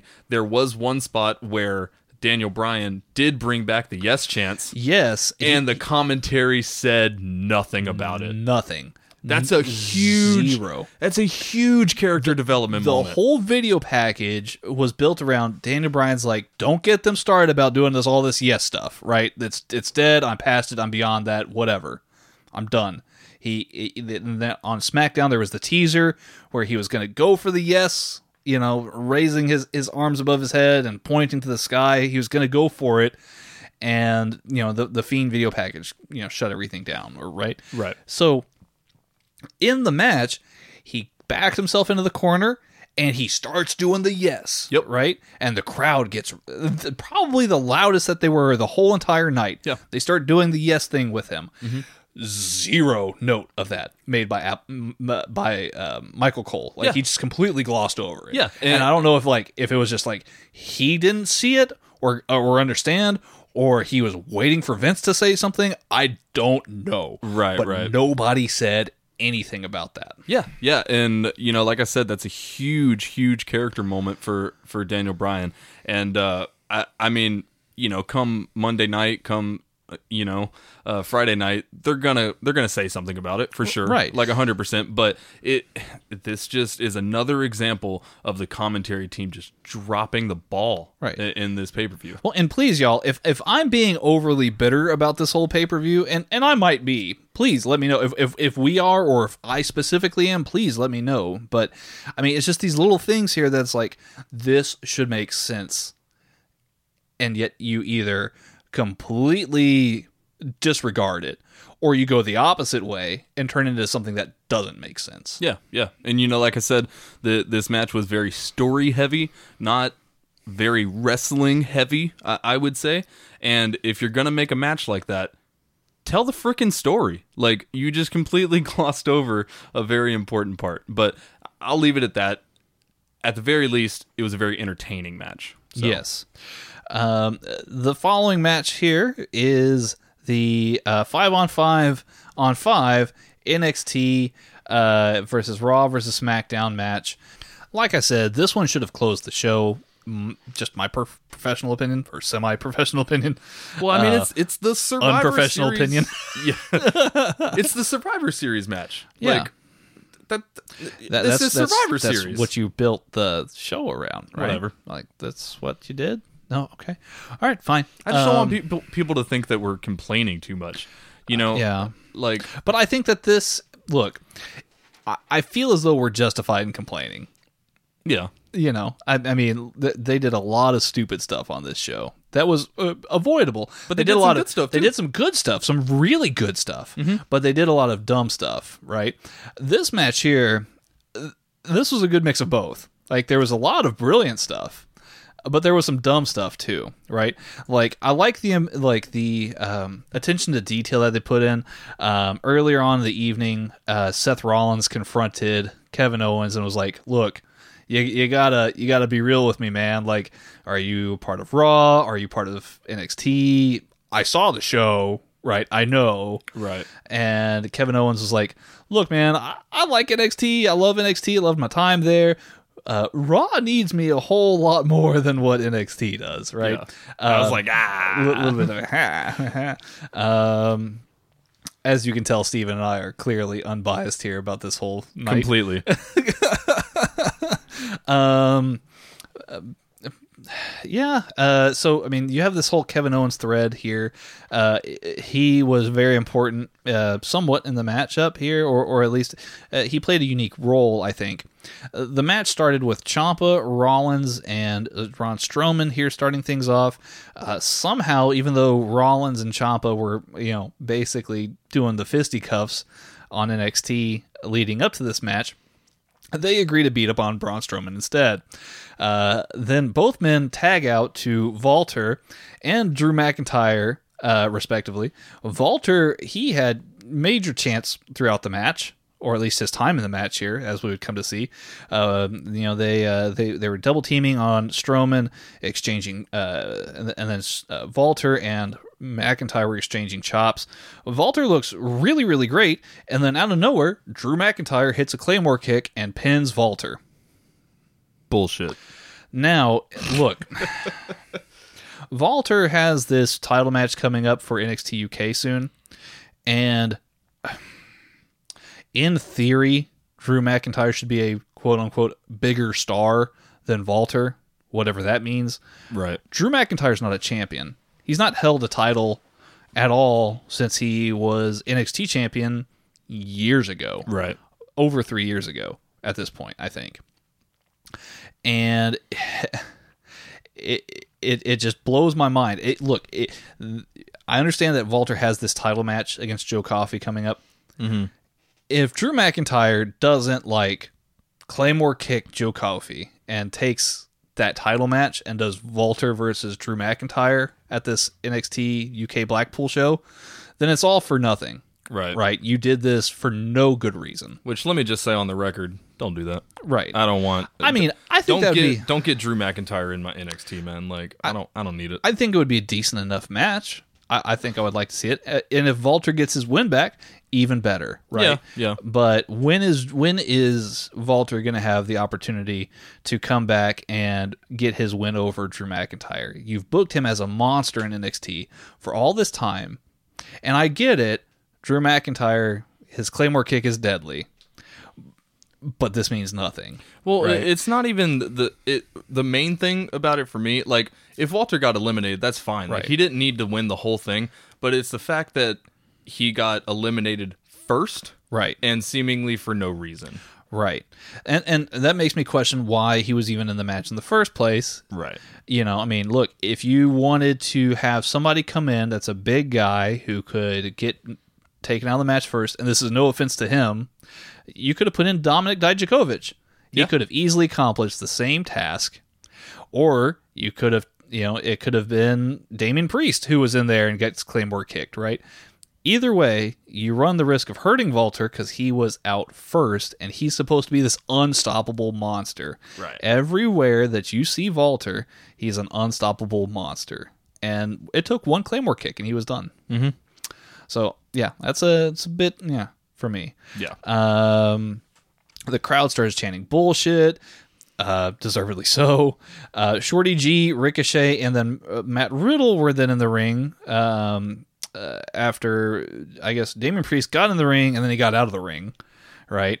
Um, uh, Shorty G and Riddle actually have some great mat work, um, which was really impressive here. Um, uh, Kevin Owens then gets tagged in. He's up at the top. He's looking to go for a frog splash. Um, and then he chooses to frog splash Shorty G instead of Matt Riddle. Hmm. Hmm. Uh, you'll notice that Kevin Owens, once he gets involved in the match, he doesn't do any kind of um, confrontation with NXT wrestlers per se. Though when he runs back into the the ring, he gets onto the apron. Tommaso Ciampa hits him with a DDT, the the Willow's Bell, and then gets the pin on him. Mm-hmm. I found that odd Very. especially since they were just on the same team the night before. Um, I thought for a moment, well, this is interesting. Maybe this is like a prearranged thing with Owens and Ciampa, and um, you know, he, Kevin Owens would lay down for Ciampa, but then come back for NXT, and then they would high five each other or something like that. Right. Something something creative, even though even though it's shenanigans, it's something at least thought out and, and creative to an extent, right? Makes sense. Yeah, yeah. it would make sense based on the storyline that we had earlier in the night, based on Kevin Owens' actions. You know, it would be a great callback. It would make sense. Yeah, yeah. Spoiler alert: that doesn't happen at all. Kevin Owens is just eliminated. That's it's whatever. It's the past, mm-hmm. right? Um, and particularly with it being Ciampa who eliminates him, found it to be odd. Randy Orton is then in the ring, uh, and uh, he looks to RKO Ciampa, but then Matt Riddle gets involved and pins Orton after Orton eliminates Priest. Right. So, nice little win there. Nice little pinfall for Matt Riddle. Gets one over on Randy Orton. This was short lived, though, as Randy Orton RKO's Riddle afterwards, and Baron Corbin pins Riddle. Right. Sweet. Yeah. Yeah. Corbin got a new shirt. He, he does. He's got some new gear I like it. since the last time you've seen him. I like it. Um, I still don't like him. It's been a while for you, I guess, since you've seen old Baron. yeah, yeah. I mean, that's uh not an accident. I've been purposefully avoiding Baron Corbin matches. Yes. yes. No, that's brilliant. uh, so Keith Lee comes in and he squares off with Braun Strowman. Now, there's a lot that starts happening, right? Braun runs wild. He does his thing outside the ring, yada yada yada. Right? You get the you get the idea. He starts running over people. Yeah, the the, the thing. Yeah, the I'm going around the world thing. Yeah, yeah. Right. Strowman, uh, eli- he gets eliminated because he goes he, he after doing the around the world once, he goes for it twice, and then he gets Claymore kicked by Drew McIntyre and gets counted out. Look, you guys better have something really good planned for Drew McIntyre. Because Right. before Monday, he was falling off the face of the earth, and now his Claymore kick is the hottest move in all professional wrestling. He's ending lives yeah. with his Claymore kick. he's, yeah. he's, he's destroying families with Claymore kicks. um, so yeah, I mean, you better do something big with him. Uh, Ricochet's then in the ring. Um, let me see here. Hold on, Steven. All right. I had to do some adjustments there. Uh, Ricochet, Corbin, and McIntyre are now all legal in the ring. Corbin uh, hits the end of days on Ricochet. That's you know, uh, you were you were you were commenting on his gear, by the way. Oh, Ricochet. Yeah, Ricochet. He's He's got some. he's either Nightwing or Deadpool. Yeah. Or some weird combination of the two. Yeah. I don't know, man. Ricochet just makes me sad nowadays because he's like, he's so good, and they just put him in this stupid gimmick. I don't know. It, it just makes me sad. Yeah, his his gear. Um, interesting. Yeah. Very interesting. His best gear is white and gold. The, that the first gear that he had when he first came to uh, Raw, the the white and gold gear. That's fair enough. They, they they think he's Seth Rollins from like ten years ago. Yeah, yeah. Yeah, or or at least five five years ago, Hmm. whatever. Um, he's, he's like, we'll just put him in a bodysuit. That'll be fine. The kids will love it. Um, let me see here. Uh, so when we have Rollins, Mustafa Ali, and Tommaso Ciampa all legal, Rollins hits the stomp on Ali after Corbin complains to Ali about God knows what. You can tell from all of this, Roman Reigns, who has had several verbal exchanges with Baron Corbin throughout the match because they both think they're the leader. Right. Um, you can tell that Roman is getting very tired of Baron Corbin's bullshit. Uh, and and rightfully so because so was I at the time. Yeah. I mean, yeah. Um, so they're arguing on the outside. Uh, Roman gets back in the ring and spears Drew McIntyre, pins him. There you Sweet. go. Uh, so bye bye Drew. Uh, Rollins and Roman started going at it. Um, uh, Roman then spears Baron Corbin uh, because Baron Corbin, as I wrote here in the notes, is a piece of shit. and Ciampa eliminates Corbin. Accurate. accurate. Rollins and Reigns think they're the Shield again, yes. um, and they go for the Shield bomb on Ciampa on the outside. But if you've kept track of all my notes here so far, we have Rollins, Reigns, uh, Ciampa, and Keith Lee left. Uh, so they try to go for the shield bomb on Ciampa, but Keith Lee breaks it up. Ciampa then hits uh, Project Ciampa on Rollins for two, and I got overly excited that I weed a little bit. Yeah. is, that, is that true? N- No, no, no, Oh. not at all. thought that was May- true for maybe a a little, maybe a little bit. Oh, that's why I lost you for a couple minutes there. Okay. Uh, Rollins, yeah, me just blankly staring at the screen. I gotta go. Rollins stomps Ciampa after uh, a, a Roman Reigns Superman punch before Ciampa was able to uh, hit the fairy tale ending. Um, uh, yeah, this is uh, uh, this is where the commentary team uh, commentary team started losing me again because I started complaining about Corey Graves. Did they ever really have you though? No, uh, not not from any part of this whole night. Yeah. Um, the only saving grace again was Nigel McGuinness. Um, let me see here. Roman Reigns hits a Superman punch, and uh, Rollins hits the curb stomp on Ciampa. Uh, Keith Lee, with the pin of the century, hits Seth Rollins with the jackhammer, and or not even the jackhammer. He hit him with a I forget. No, what he wasn't it the calls that move. jackhammer? But it's basically yeah, it's basically a jackhammer type maneuver. Yeah. and pins Seth Rollins. Burn it down. Hashtag burn it down, Yeah. y'all. Um, Keith Lee has an exchange with Roman Reigns for a few moments. Keith Lee almost beats Roman Reigns. How crazy would it have been to get a pin on Seth Rollins and Roman Reigns in the You same might match? as you might as well put him against Brock next. Honestly, yeah. You're like, you just did what? Like this is crazy. Oh, you're barreling through like all the top guys? Wow. everybody. Um, he, he just puts on a wonderful show. You think that he's gonna actually beat Roman, um, uh, but Roman Reigns just in the nick of time gets a spear off and uh, gets the the pin for uh, the victory for SmackDown. Yep, yep. So, um, I will say this: it's this is exactly the right decision. Again, ultimately, was this match overbooked as hell? Yes, but it was ultimately the right decision because now you have NXT. They're in the lead still. They won the women's elimination match. All is right with the world. But SmackDown won the all important men's match. Right, right. And and Which is good for Fox. and then we can all give the middle finger to Raw because I, I don't know what's going on there anymore. Yeah, yeah. No, Right. I mean, uh, it was a good match. I, I found it pretty entertaining. Uh, there was a lot of big moves from everybody.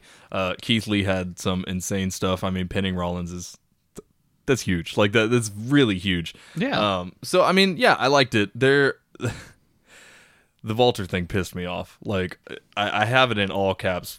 Fucking bullshit. like I, in the moment, I was so so angry. They did bring it back though, and, and the the match did end very well. The middle of it was very good as well.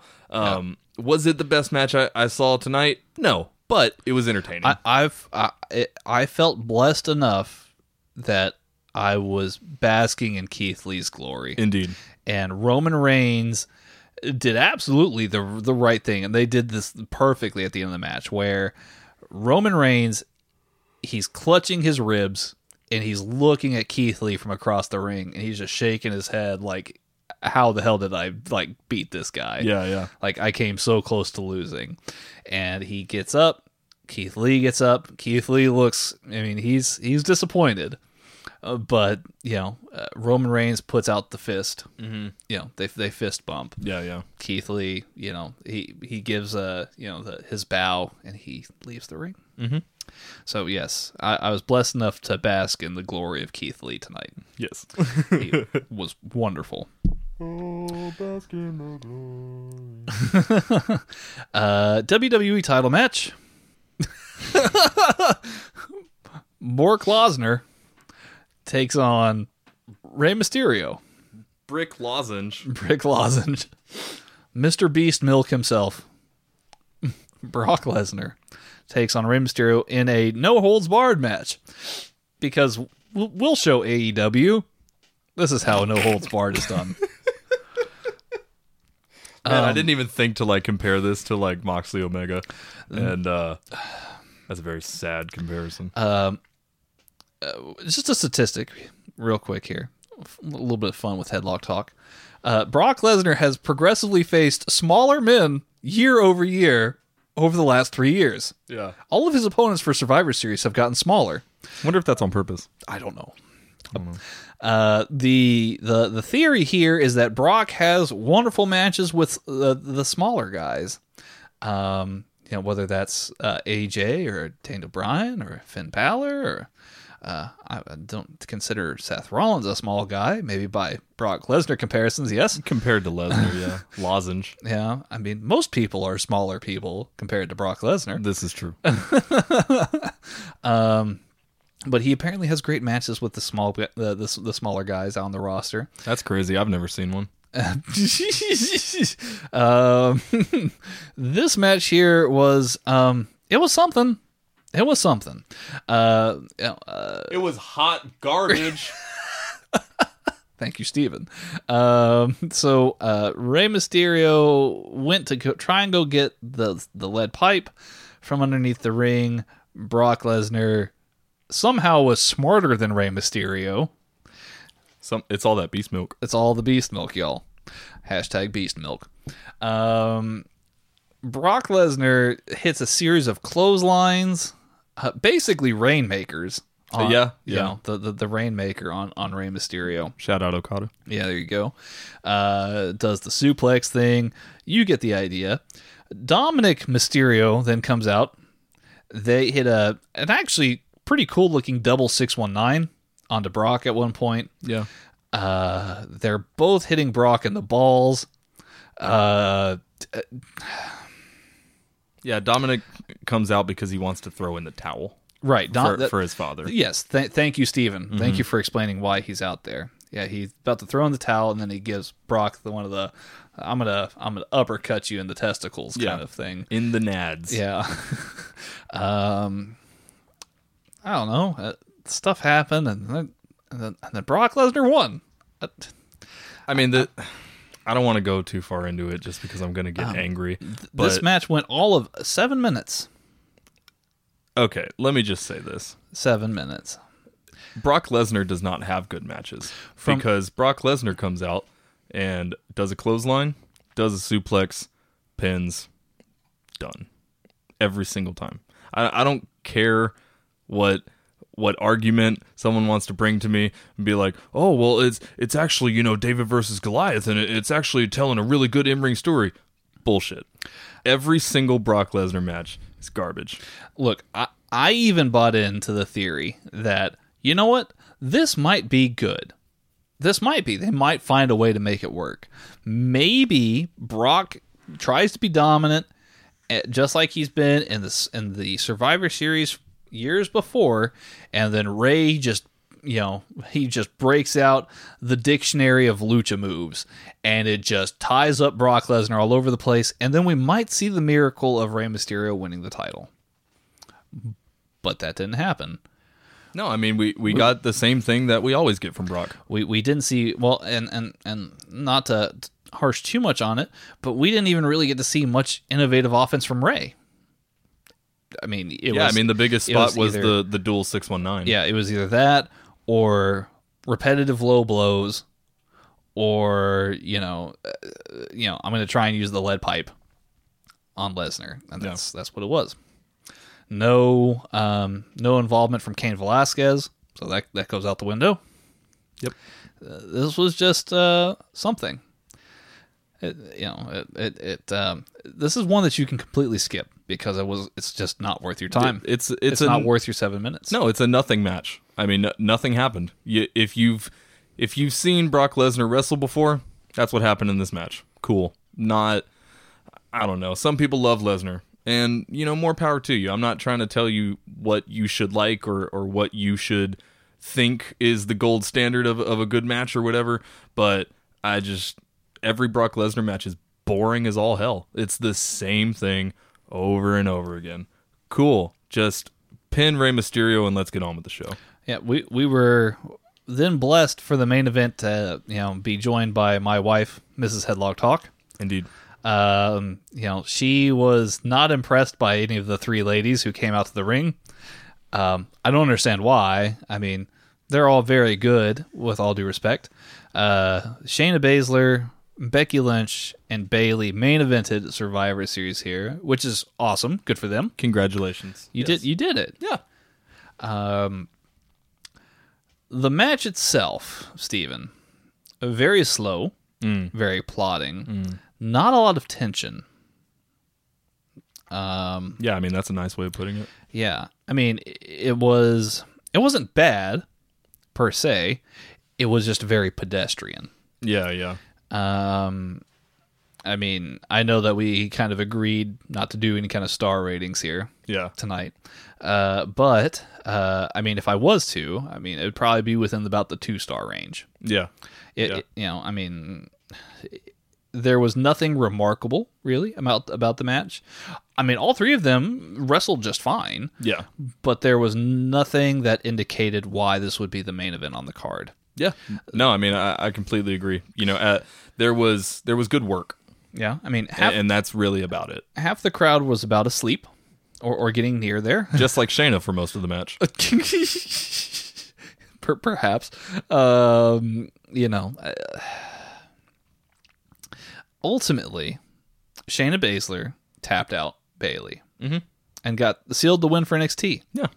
which is great you should have put NXT over you know but who who am I but but just a man Yeah. Yeah. a, a man with some ideas Yeah. No, I mean Um, the the match itself, uh, for me, like I'm I'm not gonna mince words. It was was very very boring. Yes. Uh, I, I really wanted it to end, uh, probably about halfway through. Um, I don't know really what they were what they were going for here. Really, it, it was it barely got into first gear.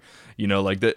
Like I said, there was good work just because those three ladies are great wrestlers. Like there, there's no Right. denying that. You know that they're great wrestlers, but I don't know what they were trying to portray with this match. But like you said, it was very slow, very plotting, and in my opinion, very, very boring. and for a main event, it like it is not deserving of that in my opinion. And that and that's that's no disrespect to the ladies. Like I said, they're they're all great wrestlers, and I've seen fantastic matches from all of them. I was about this to say- was not one of them. I was about to say I could probably name ten better ma- ten better matches from all three of them right. before I would name a better match than this. Mm-hmm. Uh, oh, or or name a match worse than this rather. Mm-hmm. Um, I mean, it was fine. Uh, Shayna stood tall for all of about five seconds after the match, and then was taken out by Becky Lynch because Becky's the real star, Right. and, and nobody from NXT can be a bigger star than Becky Lynch. Yeah, it really bothered me because you know uh, Shayna I mean, gets all due respect to Becky. I mean, right? yeah, of like, course. like, like she she is the biggest star in WWE. I would say by a, by a good margin right now. It's either her or Roman. right, right. Um, I just found it a little bit odd that you couldn't put NXT over just you know to close the show out. Yeah, I mean, well, Have them all celebrate in the ring. Have Yeah. the whole roster come out party. You know, man, NXT really did it this time. Like, you know, you should tune into NXT on Wednesday because they're probably going to continue partying or something. Right, right, yeah. No, it really bothered me at the end of the match because you know you saw the the the finish with Shayna tapping out Bayley. Uh, Shayna's music plays and, and you know she gets a nice little little victory lap with with the belt in the ring. Uh, but then, like you said, Becky starts attacking her and everything like that, and then they play Becky's music at the end and then fade to black, and it's like NXT won that match. Like uh, I, I, like you said, I, I understand that Becky's a huge star, and I get that, but she didn't win the match. Like I, it doesn't make sense to me. No, it doesn't. But we've come away with a lot of questions after this pay per view here, uh, Steven. Yes. We've come away with what's next for Brock Losner? Brick lozenge. What's next for Keith Lee? Where's Kevin Owens going to go? Will I mute the TV next time so I don't have to listen to Jerry the King Lawler or change it to Portuguese. or change it to Portuguese? Will I do, will I change to that? I don't know. I don't know. We'll have to wait and see, y'all. Uh, but this has been a very angry birthday from Headlock Talk. Yes. we we didn't we didn't mean for it to be. We we rather liked Takeover a lot. yeah. Yeah. Um, but WWE, you got to sort this out, man. there were parts of Survivor Series that were great. Yeah, like 100% It- it's just you know and, and we've talked about this before we try not to be so down and, and like we, we try not to be overly critical but you know we're gonna point out the things that we liked Yeah. and we're gonna point out the things that we didn't like Yeah. unfortunately there the levels of that with survivor series yeah. The, the things that I didn't like were far extreme things that I did not like. I- exactly whereas the things that we did like it was like oh yeah that was cool Yeah. And You again, i if if y'all disagree with anything that we have to say, please hit us up on Headlock Talk on Twitter at Headlock Talk. I would love to converse it with you. I promise I will be open minded. I, I I I will take your constructive criticism. Mm-hmm. These are just things that I didn't like though. yeah So and that's and that's okay. That's okay. But let's uh let's end this angry Headlock Talk birthday with uh a, a little bit of a light note here, Stephen. yes Uh, let's end this with how we always do. If wishes were fishes.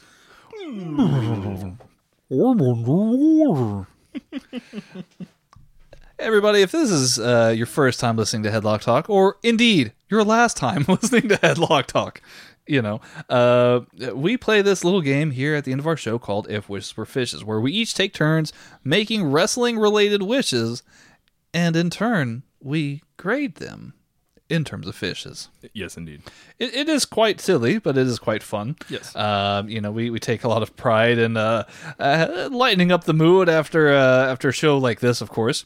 Um, Steven, do you have any wishes for us this evening? I sure do. I sure do. Go for it, champ.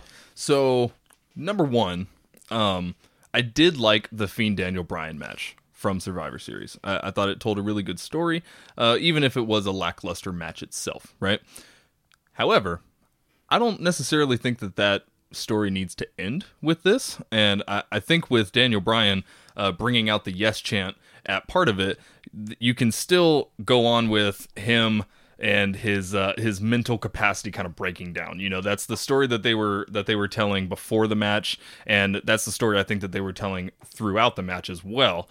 So if wishes were fishes, uh, the fiend Daniel Bryan, that's going to be the fiend's new new feud going forward, and uh, just because I think they work really really well together, um, I will say I'm not hundred percent sure where it would go, but I do like the Fiend's character, and I think the story with Daniel Bryan uh, and the Fiend getting into Daniel Bryan's head and making him second guess himself and things like that. I think there's a lot of different avenues you could go down with that. So if wishes were fishes, uh, that's the Fiend's new feud going forward. I love it. Yes, I- thank you. I, I love that wish, and and and I can. I mean, there's a lot of rumors going around about uh, you know where the fiend is going to go, and what the WrestleMania plans are. We'll see when we get there. I think it might be fairly likely. Uh, you know, some of these rumors that were going around, but I love this wish nonetheless, and, and I like where your head's at here, Stephen. Well, thank you. So, uh, if wishes were fishes, uh, I'm going to give that uh, six flame angelfish Ooh, based on its red tint I like it. because of the red lighting. Yes, hashtag red lights. Hashtag red lights. Well, thank you, sir. Well, thank you, Steve. And uh, what wish do you have for me? I'm going to start off my wish here uh, by saying I think it's next weekend. AAA in Mexico has a huge show that you can watch on Twitter. Uh, not Twitter, but Twitch, rather. Yes. Um, one of the main events is going to be for uh, the AAA's top title, which is currently held by Kenny Omega, who um, beat Rey Fénix to win that belt. Now, that match will actually be against Dragon Lee. And they're going to have a really awesome match. Dragon Lee is actually one of those people who um, I would probably actually also put in the honorable mentions list for Fantasy Warfare 2019 this year. I, th- I thought he had a really, really awesome year, really great tournament in the, um, uh, uh, what was it, the best of the Super Juniors. Almost won the whole thing. Uh, had a great match with Will Ospreay. Yeah, I mean Dragon Lee's awesome for sure.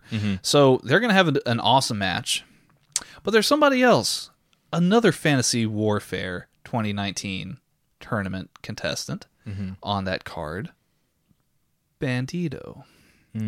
So if wishes were fishes, immediately after Kenny Omega beats Dragon Lee, and I'm presuming that he will, uh, Kenny Omega will then uh, hold his title up high. The lights will go out. The lights will turn back on, and Kenny Omega will look at the screen and he'll see Bandito holding his arm out with the the, the, the pistol hand gesture that Bandito likes to use, and he'll be confronted by Bandito. And Kenny Omega and Bandito will have a match for the AAA World Heavyweight Championship. I like it. I like it. I mean, what's better than two of the best singles competitors in the world? That would be a brilliant match. Yeah, yeah, no, I, I think. I, completely agree. Um, yeah, man, I don't even I don't even know what caliber of fish I could give you to like illustrate how much I like that wish. It's, uh, you know, it's a you know what? Unofficial mascot of Headlock Talk, three and a half Marlins. oh, nice. Yes, Thanks, man. Is- that's a great wish. well, I appreciate that. Um, let's see here. For your final wish, Steven. Yes, for my final wish. So, um, talking about AEW a little bit, just just a little, little smidgen. Uh, AEW has been doing this thing where uh, most of their pay per views are paid, right? However, they have had a couple free ones, right? Yes. and I think that's a really cool idea. Just because you know not everyone has cable, uh, so they can't tune into Dynamite necessarily, uh, but not everyone wants to fork out fifty dollars to to watch a pay per view. That if you've never seen AEW, you don't really know what you're getting into, uh, things like that, right? Right. So I kind of want to, I want WWE to do something like that, where they give you a free show to just give you a taste of what you're missing and give you a taste of what you could be watching uh, if you were a network subscriber, right? So if wishes were fishes, Survivor Series 2020 is a free show. Ooh. Yeah, Ooh. yeah. Survivor Series 20. Uh, if you're not a new subscriber, right. You, so you right. get you get like a like a nine ninety nine credit, or they just don't auto debit your card, or or or they just stream it somewhere. Oh, You know. Yeah. interesting. Maybe YouTube it. Yeah. Yeah. That'd be pretty dope. And I, I'd like to save the extra ten bucks. You know, that'd be nice. Mm-hmm. Yeah, no, yeah, for sure, for sure. Um, uh, I'll go ahead and give you. Let me see here. Uh, what, what what fish do I think about when I think of of of of money? I don't know, man. I really don't know where you're going with this. it's a really odd question. I I don't, I don't know if it even has an answer. Um, let me see here. Uh, ooh, this one looks like a like a nice fish here. It, it uh, kind of looks like uh like George Washington a little bit. Ironically, though, it's French. Uh, I'm gonna give you four French angelfish. Um, Thank you. Yeah, because it kind of it looks like a dollar bill a little bit. That was just a beautiful line. Yeah. Looks like George Washington, but ironically, it's French. well, thank you. Thank you. I will take the fish kindly. Well, thank you, Stephen. And uh, for your final wish, Tanner. We've had a lot of great tag team wrestling, yes, we have. uh, especially recently. Um, NXT had a great tag team match this past week. I loved it. We had a great singles match between two uh, competitors who were prominent and prom- very prominent tag teams on AEW in Phoenix versus Nick Jackson. that was a beautiful match. That was a very, very good match. I loved that match, and then, and I also loved the revival taking on Undisputed Era. That was a fantastic match. Um, uh, so if wishes were fishes, what I would like to see is, um, perhaps, just just perhaps, we have, um, let's let's say let's say the proud and the powerful beat SCU for the titles. Okay. The tag titles, right? Let's say that that happens maybe early 2020. They have then an open uh, matchup set up. They say, you know what? Nobody can beat us. We're the best tag team, right? Like we've beat the Young Bucks. We've beaten, you know, um, you know, the SCU right now.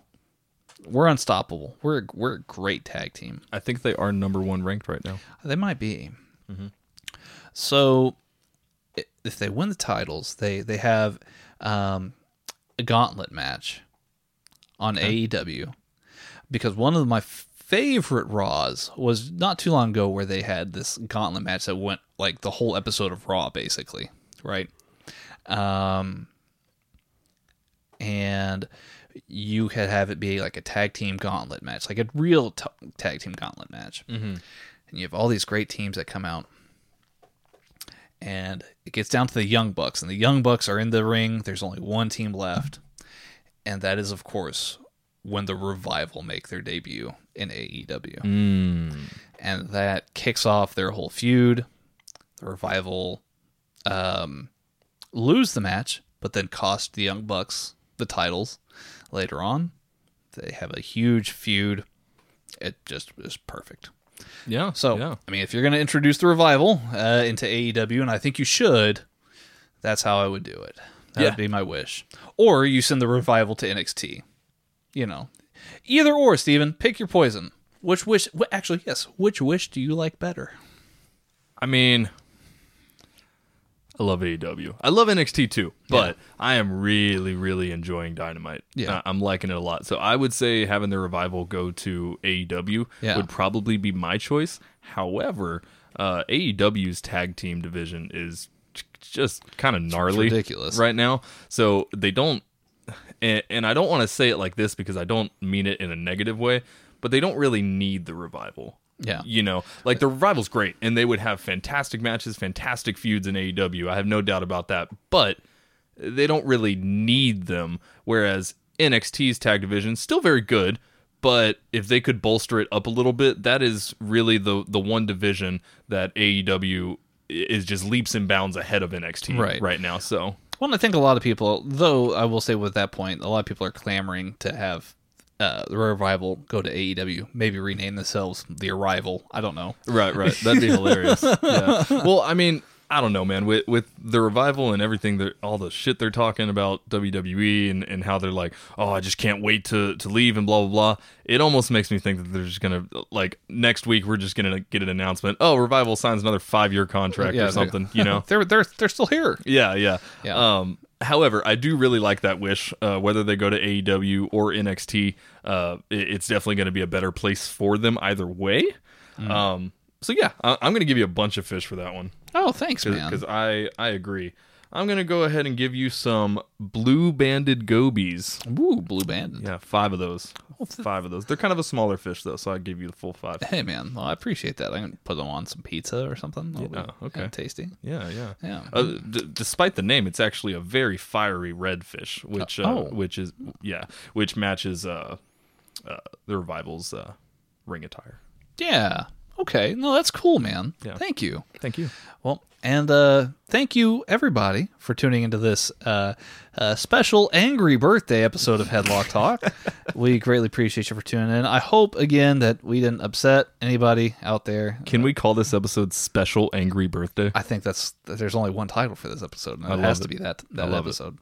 Um, but yeah, no, I mean we we just given our point of view here, you guys, and you know uh, it was a very uh, weird and frustrating evening watching this show. But I think you and I both loved you know uh, Takeover War Games. Oh yeah, You know? yeah. No, I, I really liked War Games a lot, and uh, I will say this: you know, however much negativity I'm given to Survivor Series, it definitely was one of the more entertaining, uh, uh, quote unquote main roster uh, Yeah. WWE pay per views that I've seen in a while. So it was very good. And, and I think a lot of that is owed to NXT's involvement. This is true. for for better or worse. Yes. Um, if you agree with us, or you just really kind of enjoyed the show because I said the F word and Steven said the F word, and we were all very angry. I did do that. If if you enjoyed any part of this or any of our previous episodes, uh, please rate and review on iTunes, Spotify, Google Play, or wherever you listen to podcasts. We would greatly appreciate it. Indeed. Um, uh, if you uh, want to hit us up, or if you have you know something to say, you want to give us some constructive criticism on today's show, or you just flat out agree or disagree with us. Or some deconstructive criticism. Yeah, you know, We can take it. yeah, I'm a fan of deconstructive art. Yeah. You know, uh, you know, uh, I also like a good Salvador Dali painting. Ah. Yeah, Yes. uh, we're tangenting. Anyways. but yes, if you want to hit us up on Twitter, we are at Headlock Talk. We'd love to hear from you. Uh, if you are a sponsor out there and you love the sound of Stephen and I's sensual voices, oh yeah. oh, that was that was very erotic, Stephen. Sorry. no, no, don't, no, no need to apologize. oh, you like it? No, no, hey, stop it there. All right. Okay. That's enough. I'm out, guys.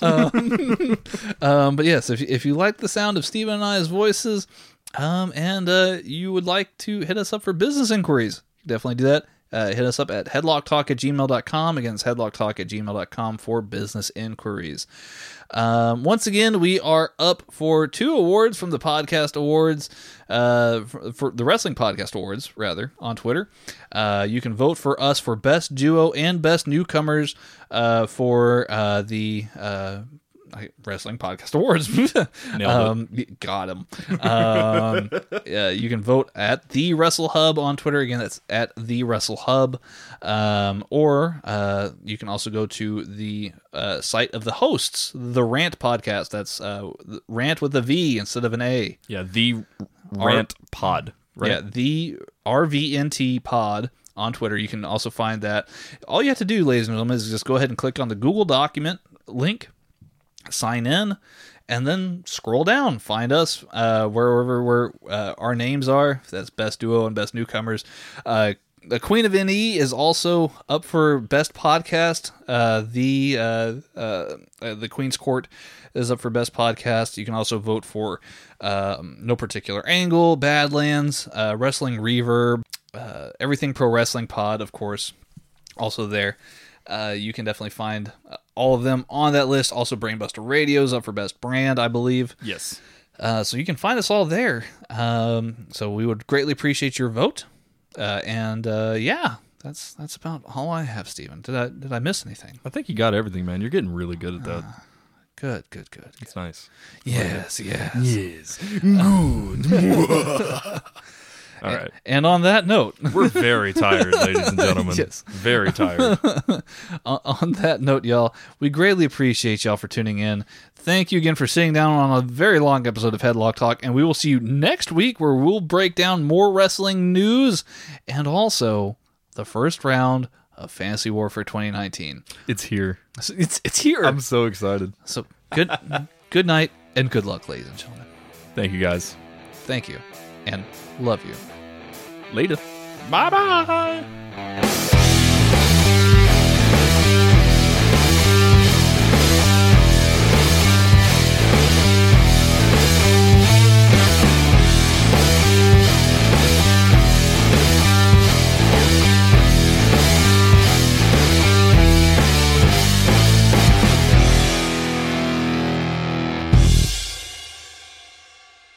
At Zenni, we believe everyone deserves access to high quality, affordable eyewear. That's why we offer stylish prescription glasses for men, women, and kids starting at just $6.95. Our online factory direct model cuts out the middlemen, so you save. At Zenni, you get the same quality frame and lens options that you'd get from an optician for one tenth of the price, including blue blockers, progressives, prescription sunglasses, and more. The best part? Try on any frame, anywhere with our 3D virtual try on. Zenni.com. Eyewear for everyone. Zenni offers prescription glasses starting at $6.95, as well as affordable sunglasses, blue blockers, and more. The best part? Try any frame, anywhere, with our 3D virtual try on. Visit Zenni.com today and change the way you buy glasses forever.